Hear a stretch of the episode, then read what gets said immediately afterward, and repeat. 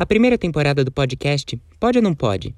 É uma iniciativa do GPT, Grupo de Pesquisa em Teatro para Infância, e é realizado com recursos do Programa de Apoio e Incentivo à Cultura da Fundação Cultural de Curitiba, da Prefeitura Municipal de Curitiba e do Ministério do Turismo através da Lei Aldir Blanc. Quando somos crianças, fazemos perguntas a torto e a direito.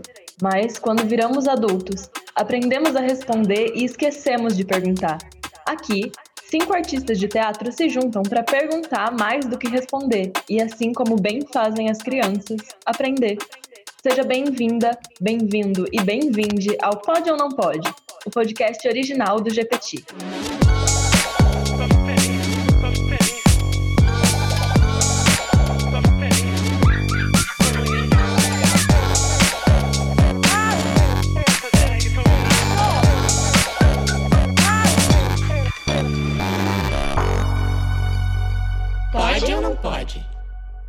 Aqui comigo estão Lucas Busato. Oi. Gabi Valcanaia. Oi, oi.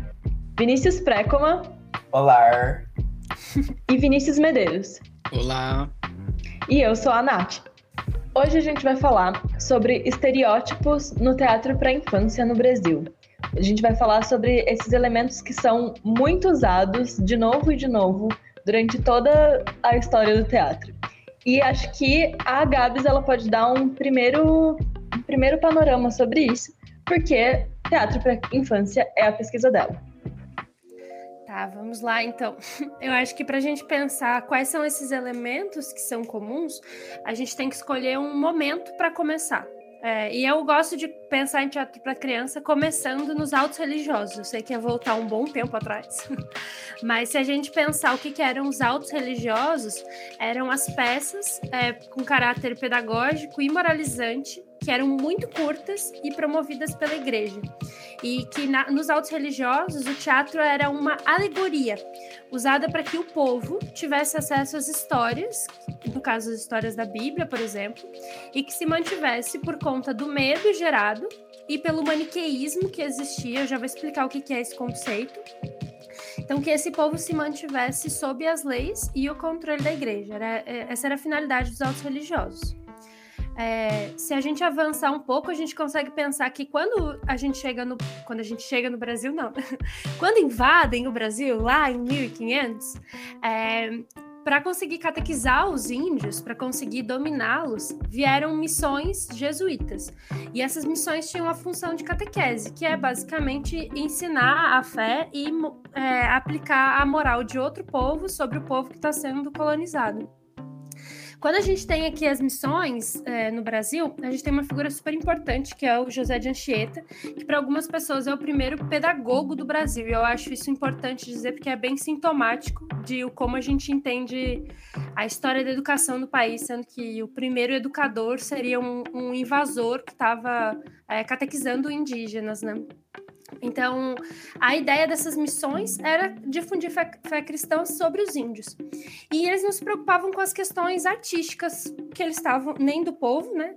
E nem com as questões artísticas do que eles estavam fazendo. E por que, que eu digo não se preocupavam com as questões artísticas? Porque o principal meio de fazer com que os indígenas se, a, se é, aproximassem dessa religião era por meio de cantos, era por meio de peças de teatro, eram por meio de atividades artísticas. Mas, as, de novo, assim como nos autos religiosos, essas atividades estavam só a serviço de. É, catequizá-los, não tinha uma função de fruição, não tinha uma questão de levar em conta qual, quais eram as, é, as características daquele povo, né? E tem duas palavras que são bem importantes para a gente entender essa, essas missões catequistas, assim, é, que é a ideia de coerção e a ideia de, autori é, de autoritarismo, né? Porque o conteúdo dessas peças não, não falava sobre o que aqueles povos viviam, sobre qual era a realidade deles, e tinha a ideia de transformá-los em outra coisa. É, e basicamente de deixá-los homogeneizados, né? Depois disso, a gente teoricamente teria um vácuo de dois séculos no Brasil, que teoricamente não aconteceu nada. É, isso não é uma verdade, porque se a gente parar para pensar, aconteceram várias manifestações de caráter popular entre o início da invasão portuguesa e quando a gente vai ter a chegada do Império. é, mas esse, esse caráter popular não era registrado e muitos, muitas dessas manifestações eram praticadas por pessoas escravizadas e por isso não eram registradas. É, mas nesse contexto, as crianças atuavam como, isso é importante dizer, as crianças atuavam nas montagens, principalmente as crianças indígenas. E elas atuavam representando os anjos. Elas eram uma representação da alma, da figura mais pura. E elas é, eram usadas dentro das montagens. E participavam das encenações porque elas participavam das comunidades, né? Mas nada era feito pensa, pensando nelas. É, se a gente pensar, então, no século XIX, ali entre 1800 e 1900, as crianças continuavam participando dessas dramatizações, elas atuavam para o entretenimento dos adultos. A gente tem até registros de que a princesa Isabel fazia teatro dentro da corte e que tudo era representado na língua francesa. Outra coisa que aparecia dentro da corte e que talvez possa ser pensado é, pela perspectiva das crianças, eram a, a, farra dos palhaços, que pelo caráter popular e que apareciam esporadicamente nas cidades, conseguiam de alguma maneira é, atender também as crianças, mas de novo, nada era feito para elas. Aí acontece que, em 1800, ali no século XIX, é, o Brasil começou a fazer uma série de publicações traduzindo obras que eram destinadas à criança traduzindo obras principalmente do francês, e o objetivo dessa tradução era educar as crianças de forma patriota. É um pouco engraçado pensar que a gente vai é, educar para o patriotismo a partir de obras estrangeiras, mas esse é o nosso país, né? A ideia era que a gente formasse uma ideia sobre o país, que a gente criasse uma visão sobre o Brasil que contribuísse para a modernização que estava acontecendo por conta da família real estar tá morando aqui. Aí vão ter algumas, algumas figuras que vão surgindo nesse contexto a gente vai ter, é, por exemplo, o Monteiro Lobato, que hoje a gente tem várias críticas, né, sobre, é, que são críticas necessárias sobre o caráter racista das obras dele, é, mas que historicamente ele tem um papel importante, que é um papel inaugural. É, ele começa a usar a oralidade e começa a usar a linguagem como um elemento lúdico, ou seja, ele começa a criar neologismos, dar novos sentidos para as palavras, ele começa a valorizar e estimular a autonomia da criança, e ele vai começar a relativizar a ideia do maniqueísmo, que é a palavra que eu disse ali no início, que eu falei que eu ia contextualizar. Então, o maniqueísmo é uma ideia de dividir o que é bom e o que é mal numa história, atribuindo função de herói e de vilão é, para quem de herói para quem é bom e de vilão para quem é mal. E a partir do maniqueísmo, normalmente a gente chega numa ideia de que o bem supera o mal. Então, teoricamente, o Monteiro Lobato vai estar relativizando essa ideia de maniqueísmo. Lembrando desse caráter importante, que é ele relativiza o maniqueísmo, criando muitos estereótipos em cima das figuras das personagens, né? Aí a gente chega numa coisa que eu acho que é talvez a mais importante para a gente pensar o teatro para crianças, que é a ideia da formação do teatro escolar. No final do século XIX, quase chegando em 1900, a gente vai ter uma atualização daquele teatro catequético que a gente teve no início da colonização, mas que ainda não tem um cunho estético pensado para a formação artística. Na verdade, a gente vai ter, dentro do contexto das escolas que estavam se formando no país, por conta do processo de modernização que eu disse anteriormente, a gente vai ter alguns textos de teatro que são textos pedagógicos que eram montados e apresentados nas escolas eles eram montados pelas próprias crianças e essas apresentações aconteciam em datas cívicas ou comemorativas. Eles normalmente é, tinham o objetivo de transmitir os valores, os hábitos e as normas sociais que ainda são muito comuns até hoje. Eu, por exemplo, tive experiências de é, ter assistido ou montado esquetes de teatro pedagógico dentro da escola, assim, bem com esse caráter que eu estou falando. O teatro escolar ele vai começar a se centrar na, na criança, porque nesse período, final do século XIX, a ciência vai começar a considerar uma diferença biológica estrutural entre as crianças e os adultos.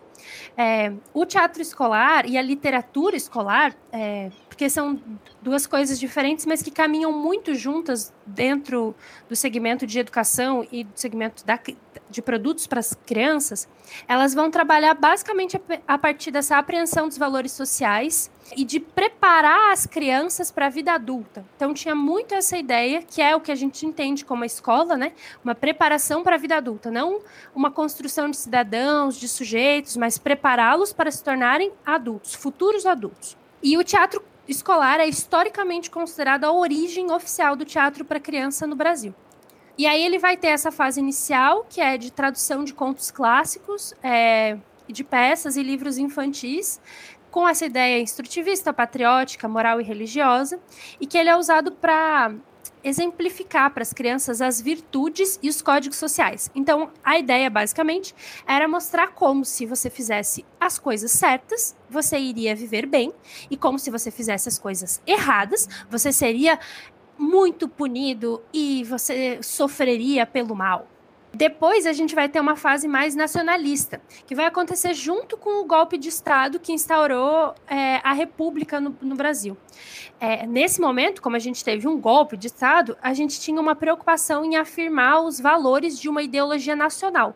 Então a gente parou um pouco com as traduções e começou a ter publicações brasileiras. Nesse momento tem dois nomes bem importantes, que é o Coelho Neto e o Olavo Bilac. E eles vão estar tá fazendo obras com caráter bem forte de formação cívica, moral das crianças. Mas nesse contexto, eles já começavam a pensar no cotidiano da criança, que é uma coisa que não acontecia anteriormente. Então, pensar a partir das brincadeiras, pensar a partir é, dos jogos que as crianças fazem. Mas essas montagens agora do Teatro Nacionalista, elas também não vão ter essa ideia de teatralidade, nem de jogo cênico. Elas vão trazer o contexto da criança, mas elas não vão ser pensadas em como atrair crianças. Aí, quando a gente entra numa fase mais é, teatral, a gente vai ter algumas obras que são manuais de como fazer e montar teatro para criança. E é muito engraçado porque essas obras são de 1930 e elas continuam valendo até hoje. Tem vários professores e professoras que usam esses manuais de 1930 dizendo receitinha de bolo de como montar para criança. Aí a gente vai ter alguns movimentos pelo mundo pensando em como seria possível fazer essa produção é, dirigida para criança e pensando especificamente no teatro para crianças. Quando a gente pensa na linguagem do teatro para criança, como ela vai se construindo, é, a gente vai começar a ter então uma série de produções super é, importantes que vão tentar não estigmatizar o público infantil, mas elas ainda vão ter é, essa lição de moral, que talvez seja o elemento das histórias para criança que mais se mantém, tanto no campo da literatura quanto no campo do teatro. Um outro elemento muito comum nas obras feitas para criança é a comédia.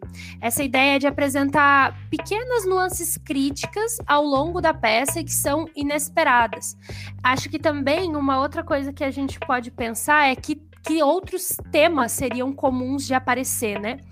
A gente vai ter vários temas relacionados com a questão ambiental, vários temas relacionados com essas ideias morais e cívicas. A gente também vai ter muito uma proximidade muito grande com o teatro de bonecos.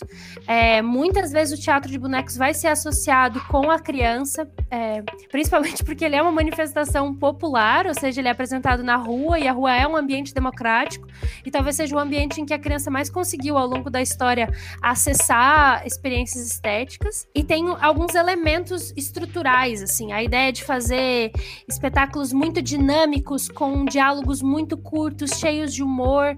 E essa questão maniqueísta, ela vai começando a se dissolver numa ideia de que a moral não tá ficando tão explícita mas ela continua, continua ali presente. A gente vai mantendo o maniqueísmo, então existe o bem, existe o mal, mas os, o bem e o mal eles vão encontrando um equilíbrio, o mal vai sendo reconstituído, ou seja, a gente vai é, colocando uma camada de açúcar em cima da moral e continua passando ensinamentos, mas a gente vai encontrando outras formas de fazer isso. Assim. Mas eu acho que são só formas mais sofisticadas de fazer a mesma coisa, que é dizer para as crianças que existe um jeito certo de viver e um jeito errado de viver. Assim com o golpe militar em 64, todo esse movimento que estava tendo de evolução da linguagem do teatro para criança cai por terra. E a gente vai começar a ter de novo várias peças sendo feitas com forte caráter patriótico e de exaltação do país. Mas tem uma coisa importante que acontece, que é, de modo geral, o teatro para criança vai ser pasteurizado de novo, mas a gente vai ter alguns nomes que vão aproveitar que o teatro para criança era fácil, conseguia facilmente driblar a censura e ele vai começar a tornar o teatro para criança uma forma de alcançar também os adultos. Então, como a gente já estava naquela evolução de fazer os personagens maniqueístas dissolverem a moral da história, é, a gente começa a possibilitar que o teatro, algumas pessoas, possam produzir um teatro para criança que seja mais contestatório. É, uma pessoa super importante que eu acho que vale a pena a gente mencionar é o Ilo Krugli, que é do grupo Vento Forte, e que ele consegue fazer várias falas de liberdade, afetividade e colocar a ideia de que é possível construir uma vida melhor. E ele faz tudo isso dentro dos anos da ditadura militar, assim.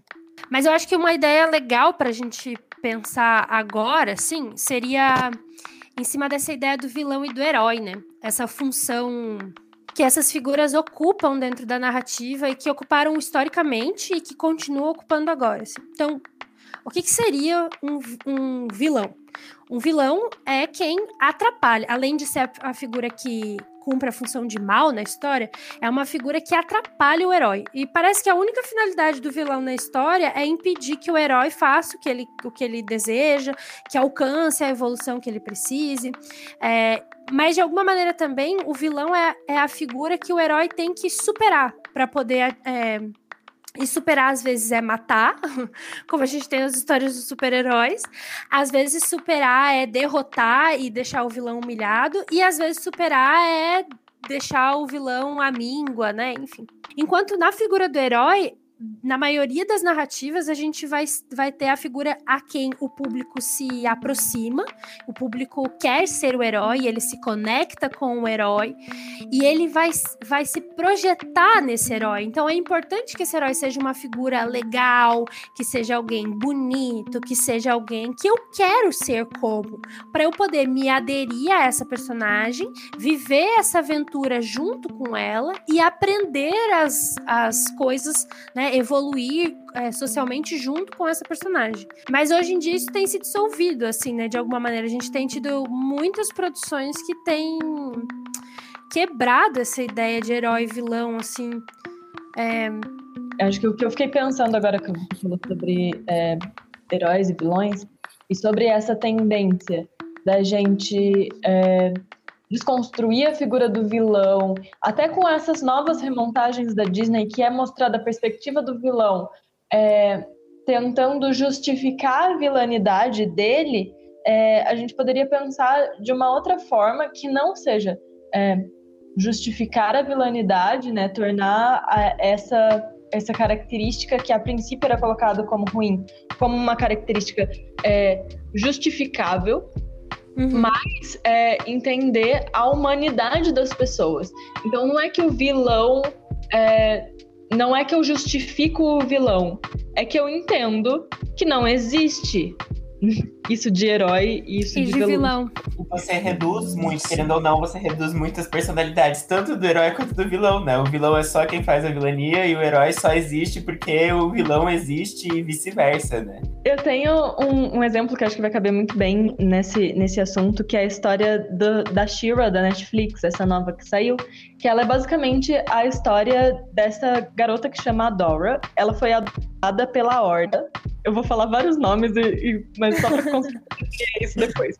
Ela foi adotada pela Horda e a Horda é inimiga das princesas. E daí a gente começa com essa Adora querendo combater as princesas. A gente acha que as princesas são más e que a gente tem que combater elas.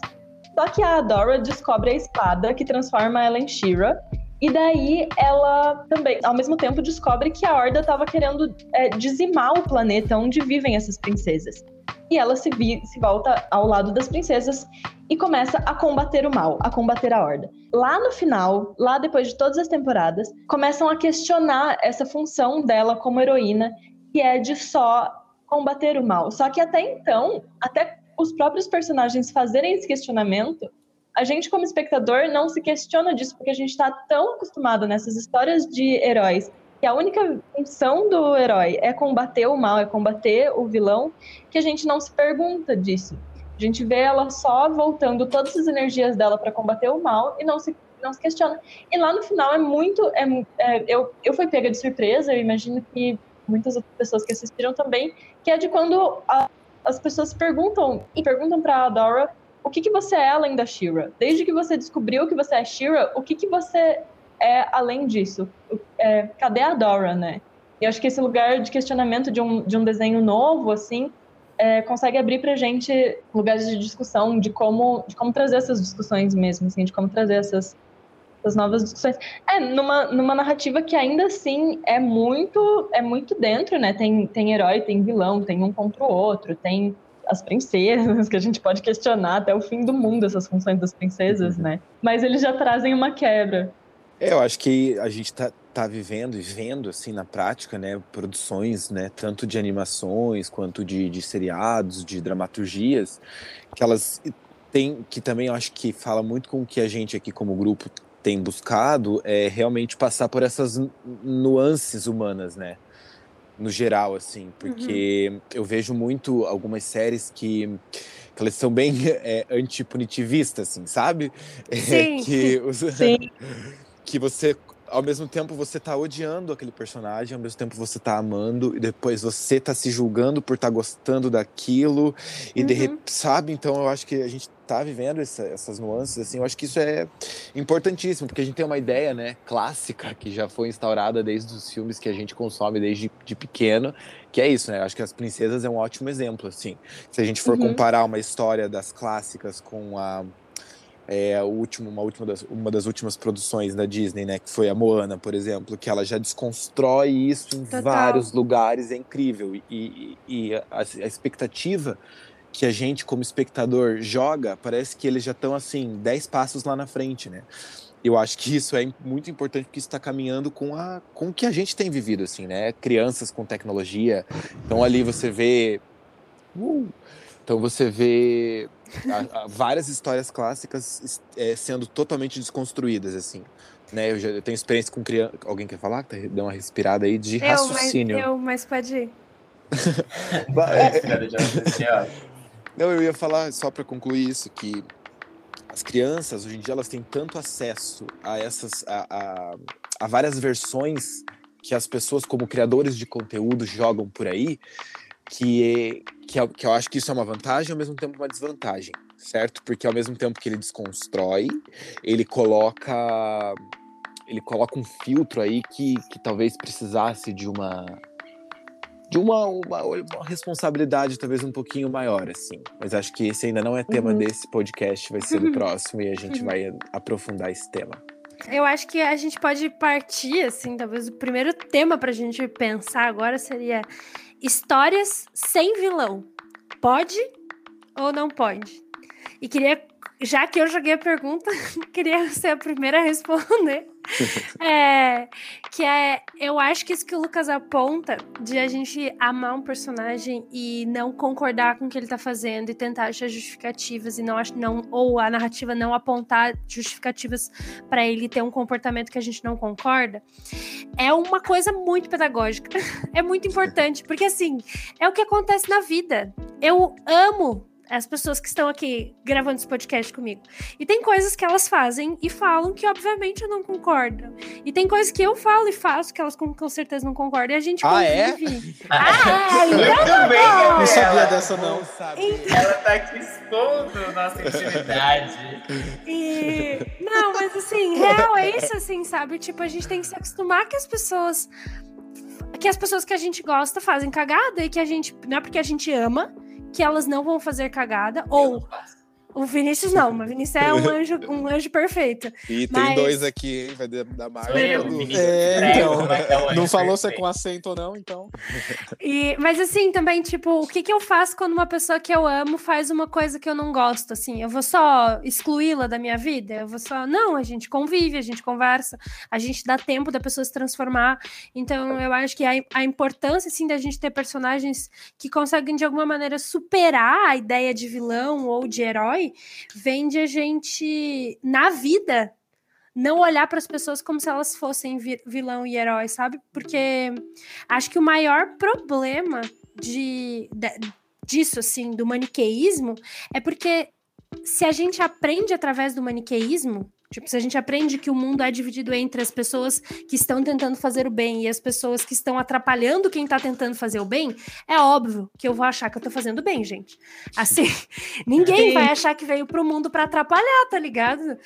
Só que é, não são as pessoas que atrapalham as coisas que a gente quer fazer. É, tipo, é impermanência, é porque a gente não controla, é porque a gente não consegue olhar para as coisas da maneira que elas são, a gente está implicado nas situações, e aí os nossos desejos, eles não são assim, ai, um anjo de candura, né, que veio para o mundo e que vai salvar todo mundo através da sua missão de vida.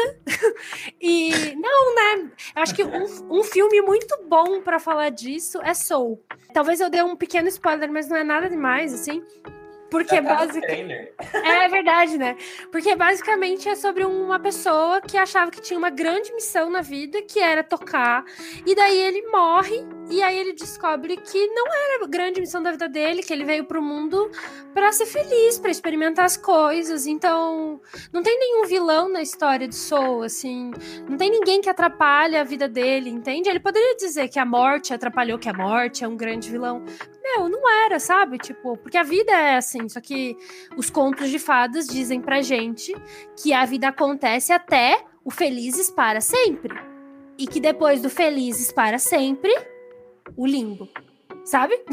Nada acontece. Se você conseguir ter o seu casamento e perder o seu sapatinho e encontrar o seu sapatinho, a vida tá ganha. Você não precisa fazer mais nada, sabe assim? É, tipo. Morte, você tá. É, e, é, e a samba mesmo da, do Soul, ele fala muito isso, né? Que ele quer esperar, que ele tá esperando que a vida dele comece. Então, ele é um professor de meio período um de música, então ele espera que ele seja contratado, então ele espera que ele consiga tocar profissionalmente, então ele espera que ele consiga fazer sucesso. E ele e essa frase vem em vários momentos, né? A minha vida vai começar, a minha vida então vai começar. Ah, agora que eu consegui isso, a minha vida começou. E de começou. como isso como precisa ser, ser quebrado. Eu acho que tem, eu acho que tem um negócio que é, é enfim, acho que a gente está falando muita coisa interessante e acho que tem vários fenômenos assim que a gente pode separar, né? Por exemplo, essa noção de herói, né? Quando a gente fala do, dos contos de fada com os quais a gente cresceu e tudo mais, são noções de heróis que, que geralmente estão relacionadas com uma organização específica da sociedade, que é essa organização do reinado, né? É, você tem uma nobreza, sim, você, sim, tem um, é, você tem um rei, Total. né? Você tem a rainha, você tem princesa, príncipe, tudo isso. E são essas pessoas que encarnam é, as, as, as, características morais de um herói, né? as características boas de uma sociedade.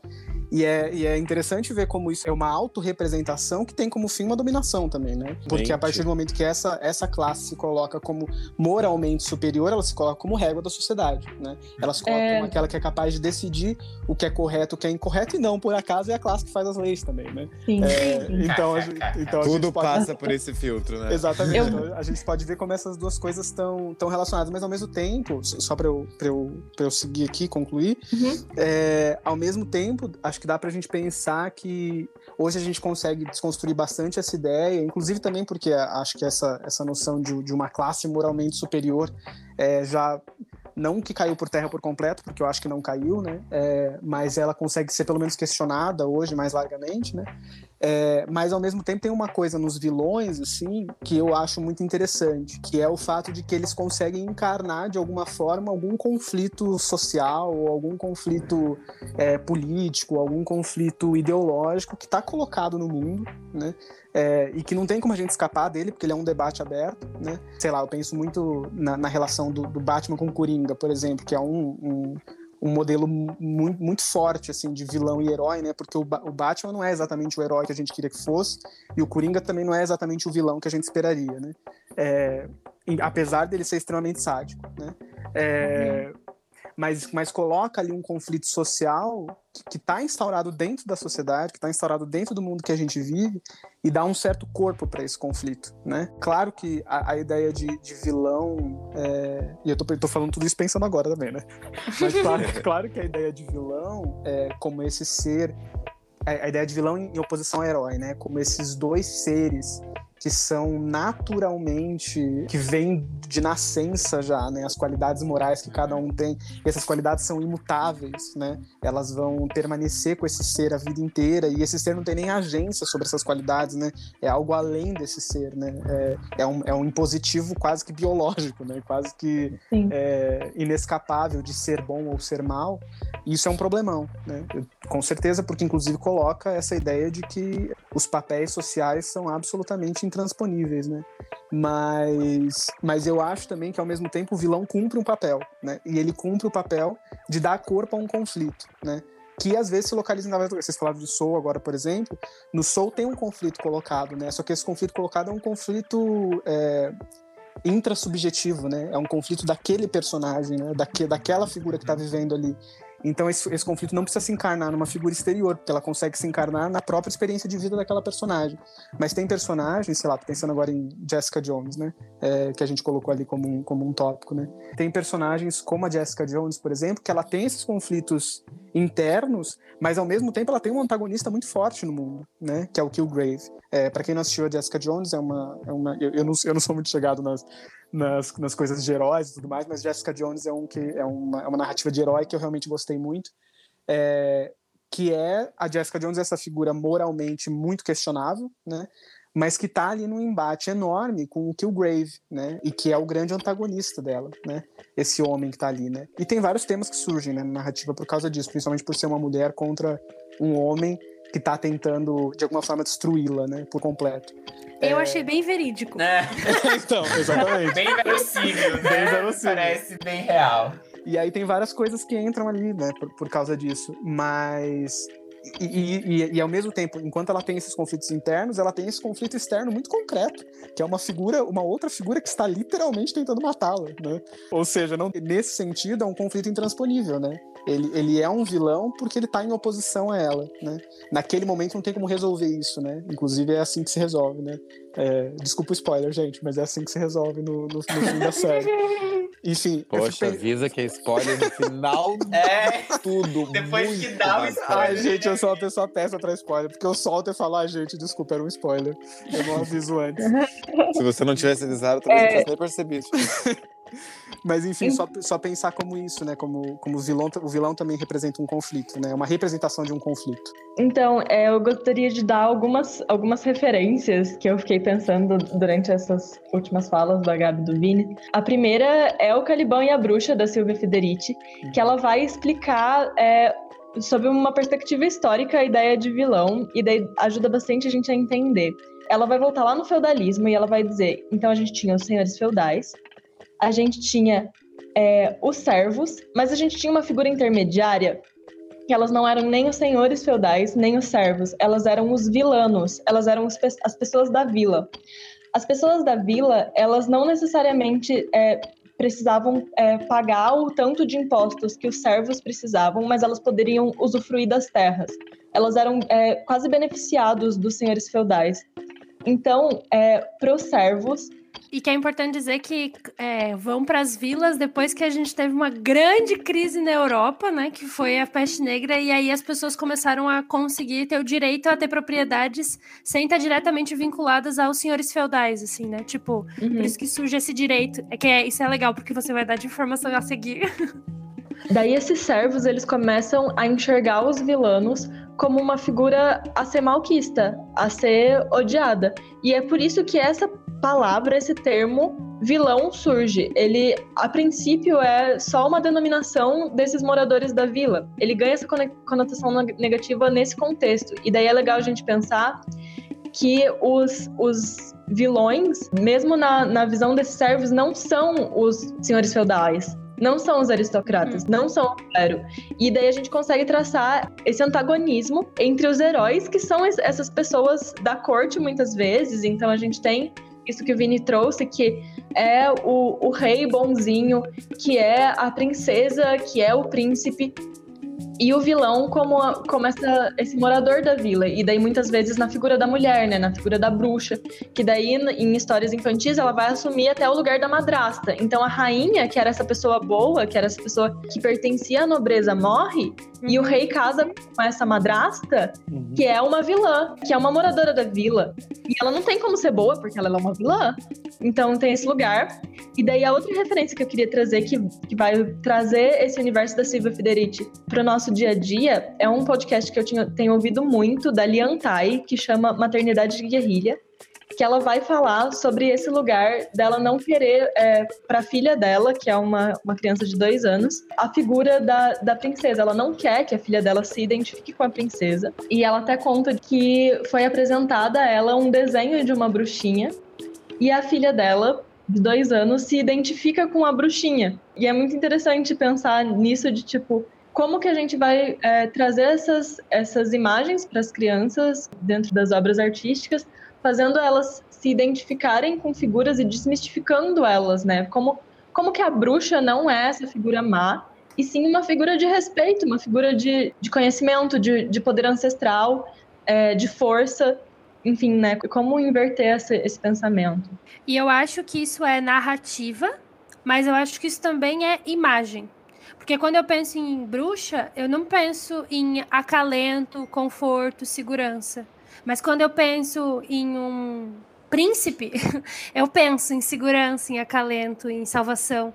É, e eu acho que a imagem ela não se constrói só com os elementos da história, né? Ela se constrói a partir do como a gente pensa essa construção imagética da cena, né? E daí eu acho que talvez isso seja um gancho legal para a gente pensar é, a partir não sei se o Vini se importa de falar um pouco, né, de como que você vê essa caracterização, já que você trampa com figurino, com cenografia, como que você pensa é, caracterização de personagem, construção de visualidade para a infância, assim, o que, tem te mobilizado nesse lugar? Mas é, a gente tem muito esse pensamento, e, e, enfim, que vem de, de muito tempo e acho que se mantém em muitas das produções que a gente vê, de que o que interessa no teatro para crianças é só o que as crianças veem, né? É, então, de pensar um espetáculo extremamente colorido e que tem um apelo visual muito forte, que as crianças consigam ficar o tempo todo atentas àquilo que elas estão vendo. E a gente sabe que não funciona assim, né?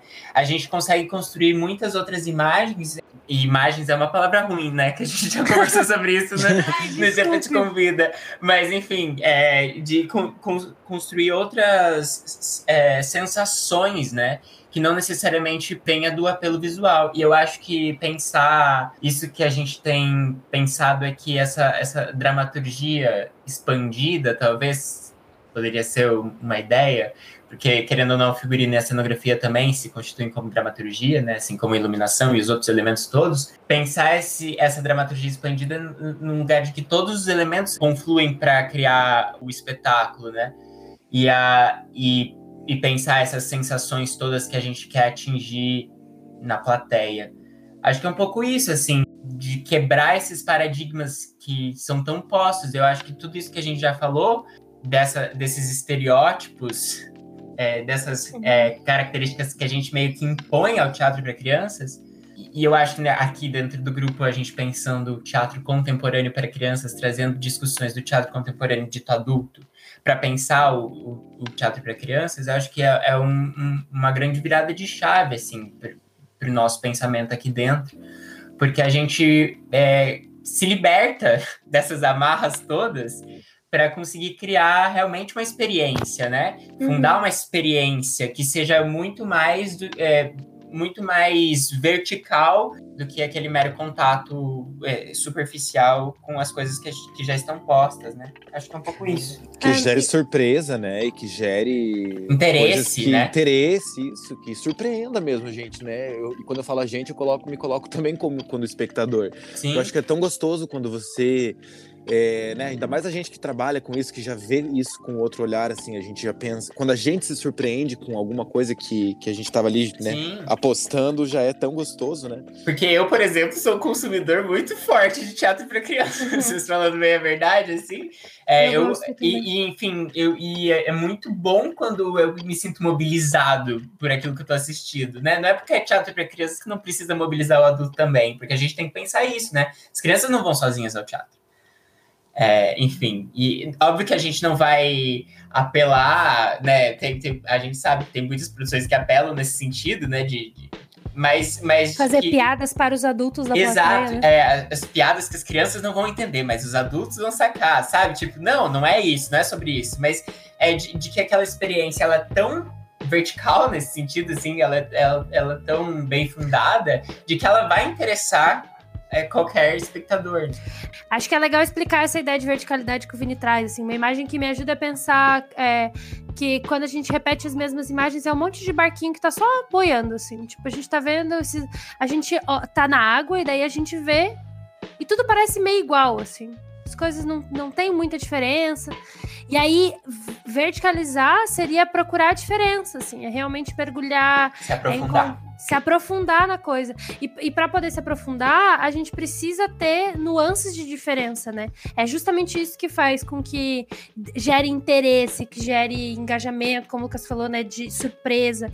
Não é a surpresa pela surpresa, não é para ser inédito. É pra gente retomar aquela ideia lá do episódio piloto que é como que eu crio personagens que são tão diferentes a ponto de eles serem possíveis. Tipo, não é que eu sei que é uma princesa porque ela usa rosa, tá de vestido e ela nunca faz nada. Não, eu sei que ela é uma. Eu sei que ela é, sei lá, a protagonista, porque ela tem tais características, porque a personalidade dela. No caso da Moana, né? Porque a personalidade dela é forte, porque ela é valente, porque ela corre atrás das coisas, porque ela faz as coisas acontecerem. E daí eu vou para outra. outra é... Opa! E daí, quando eu vou assistir outro filme, tipo Valente, que realmente é uma princesa, e também a Valente é muito diferente da Moana, e elas são princesas, e o que coloca elas como princesas não é um estereótipo, né? É a função social delas, elas são princesas. Então, é, como que a gente também não, não limita as personagens ao que elas são socialmente, né? Porque senão a gente entra no estigma, assim. Uhum. Que é a parada de tipo, ah, é um problema então ter uma princesa? Não, não é um problema. Se a sua história fala sobre monarquia, vai ter uma princesa, tudo bem. Agora, a princesa vai ser necessariamente a personagem principal e a maior dificuldade dela vai ser sempre superar a madrasta? Tipo. Ou é... conseguir um homem para casar? É, é, ou tipo... no caso da Bela Adormecida, né? A, a, a, própria princesa título do filme aparece 14 minutos, o resto é resolvido entre o, o príncipe. Exatamente. o conflito. Ah, me poupe, não. Exatamente. E como é que a gente consegue pensar. É porque, por exemplo, quando eu era pequena, eu assistia. Eh, a minha geração, assim, que nasceu ali final de 97, pegou os filmes da Barbie, todos lançando em VHS. Eu tinha todos em casa. Sei a música da, da Barbie, Princesa Plebeia, de cor. Posso cantar aqui pra você? Não, obrigado. É... Por favor, dê essa honra. Dê essa Não, honra. mas sabe, assim, tipo, eu, eu, eu cresci embebida no ambiente da Barbie, assim. E para mim, o ambiente de ser uma princesa, uma patricinha loira, nanana, é muito forte. No momento em que eu assisti Moana, eu chorei no cinema, gente. Eu ali, eu 22 anos, eu chorei no cinema. Eu falei, é isso. Se eu quiser ser uma princesa, é essa princesa que eu quero ser. É isso que eu quero como referência, assim. Quando eu assisti Valente, depois já tinha vindo Moana na minha vida. Aí eu falei, nossa, incrível. E daí eu lembrava de da é, da Mulan, que eu assisti quando eu era criança, eu achava Mulan incrível. Eu achava foda, não, não entendia é, por que, que eu gostava tanto de Mulan perto das outras histórias. E era óbvio porque eu gostava, porque ela fazia coisas interessantes, porque ela era muito legal. É, e daí. Saía eu... do comum, né? Ela era vertical, veja só. Isso, exatamente. É muito engraçado isso, porque ontem, por exemplo, eu tava cortando umas madeiras aqui em casa, para fazer uns móveis, quarentena, né? Pessoas na quarentena.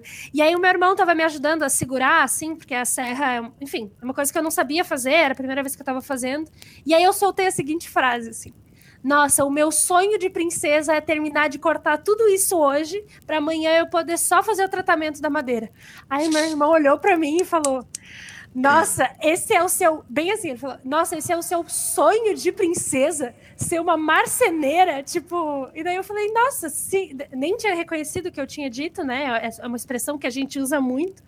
Mas naquele momento era exatamente isso, assim. Eu poderia ser uma princesa marceneira, sabe? Podia estar brincando de ser. Exato. A Barbie construtora, sabe assim? Tipo. E que é legal isso, né? Tipo, ninguém tá falando que a gente não pode ter a boneca Barbie, ninguém tá dizendo que a gente não pode ter princesa. Não é sobre isso, gente. É sobre não ser só isso, né? E não ser é essa única imagem. E entender, é. entender também que, tipo, uma boneca Barbie, ela é uma representação muito específica e poderosa, né? Muito poderosa. Então, se a gente vai apresentar uma boneca Barbie, ela precisa muito estar tá, essa criança, né? Essas crianças, elas precisam muito já estar imbuídas de outras imagens para elas não tomarem a boneca Barbie como a referência primordial dela. Sim, Sim. Sim por isso por... que é importantíssimo, né? Que todos que, que, que tenha diversidade e que isso esteja estampado aí na TV, animação, em tudo que essas crianças têm acesso, né? Total. Tem um, um, um vídeo que eu vi no, no, Twitter esses dias que é da Maju Coutinho, né, apresentando o jornal. Ai, e de uma criança, amo. vocês viram? Que uma criança Sim. olha para ela e fala: "Mãe, ela tem o cabelo igual ao meu" e a alegria dela de se ver representada. Sim. Então eu acho que isso assim é uma coisa que já deixou de ser essencial, né? Tá, a gente já tá muito atrasado. Com certeza. É, eu acho que uma coisa da gente entender o porquê que é importante ter diversidade, a gente retoma a ideia de que as experiências que as crianças têm, não só as crianças, né? Toda a narrativa gera na gente um conhecimento, porque a gente pode aprender as coisas vivendo, a gente pode aprender as coisas com alguém contando os efeitos, né? Por exemplo, sei lá, eu posso aprender que fogo queima botando a mão no fogo. eu posso aprender que fogo queima vendo alguém botar a mão no fogo ou com alguém me contando que se eu botar a mão no fogo queima. E as narrativas são uma maneira de aprender as coisas, né? É, a gente aprende pela história de outra pessoa. O que eu acho que é a parte delicada é quando esse aprendizado ele não é uma experiência material, concreta, não é uma experiência localizada, tipo, ah, eu sofri um acidente, me queimei e aconteceu isso comigo. O que acontece é o que a gente chama de lição de moral, né? Que e é... aí, lição de moral pode ou não pode? Ela precisa passar pelo corpo para que a gente raciocine, ou dê um nome para isso, né? Identifique isso. Eu acho que o problema da lição de moral é quando ela entra num lugar de recompensa e ou castigo, né? E daí, tipo, isso se relaciona muito com uma, uma maneira é, mais convencional, até de pensar em educação, uh, tanto a educação escolar, didática, quanto a educação parental, que é de dizer, tipo, ah, você fez uma coisa certa, você vai ter uma recompensa. Você fez uma coisa errada, você vai ser castigado. E normalmente essa, essa recompensa ou esse castigo, ele não tem necessariamente ligação com a ação que foi feita. Então, criança bateu, por exemplo, né, uma coisa que ninguém quer que uma criança faça, ela bateu num, num coleguinha, num irmão, num, né? e você diz, ah, você vai ficar no canto e não vai brincar. O que, que você está dizendo para ela? Você está dizendo que não é que ela não pode bater porque ela machucou, porque ela magoou, porque é, ela feriu uma pessoa que sente tanto quanto ela, mas que o problema é um adulto viu ela bater uhum, e uhum. a puniu. Então, eu acho que a lição de moral entra muito nesse lugar, que é, em vez de você é, apontar a, a, a consequência direta de uma ação, é você colocar essa, essa punição ou essa recompensa sob um poder maior. E às vezes entra num, num lugar até religioso, né? Que você vai ser punido quase que divinamente, mas às vezes não. Mas eu acho que o, o problema da lição de moral está nesse lugar. Se você consegue é, uma lição de moral que ela pense uma, um, uma consequência que é direta, ela não é um problema. Eu acho que ela até deixa de ser uma lição de moral, ela passa a ser um aprendizado, no sentido de eu vi que alguém colocou a mão no fogo e se queimou. Isso não é uma lição de moral, de tipo, não põe a mão no fogo, senão você vai se queimar. Isso é um aprendizado. Eu acho que a gente tem que continuar essa conversa, mas esse episódio já tá ficando longo. Fica pra semana que vem. é, tem mais coisa pra dizer aí. Pode. Bom, então, tem coisa que então tá pode, bom. coisa que Eu não pode. Que quando a gente pode é tão poderoso. Mas quando não pode, a gente imagina que pode. E a imaginação, essa ninguém pode podar. Até o próximo episódio. O que será que pode acontecer? I'm sorry, I don't understand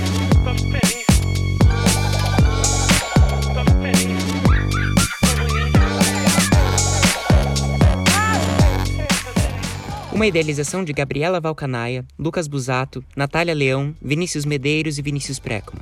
Na produção, Janaína Micheluzzi. Edição de som e vinheta de Renan Martins. Gerenciamento de redes sociais e comunicação por RP em si e Laura Mello. Projeto gráfico de Mical Cairós. E agradecemos também as nossas parceiras Juliana Partica, Lua Caran, Olga Nenevê e Sueli Araújo. Nos acompanhe em nossas redes sociais, arroba GPT Até o próximo episódio.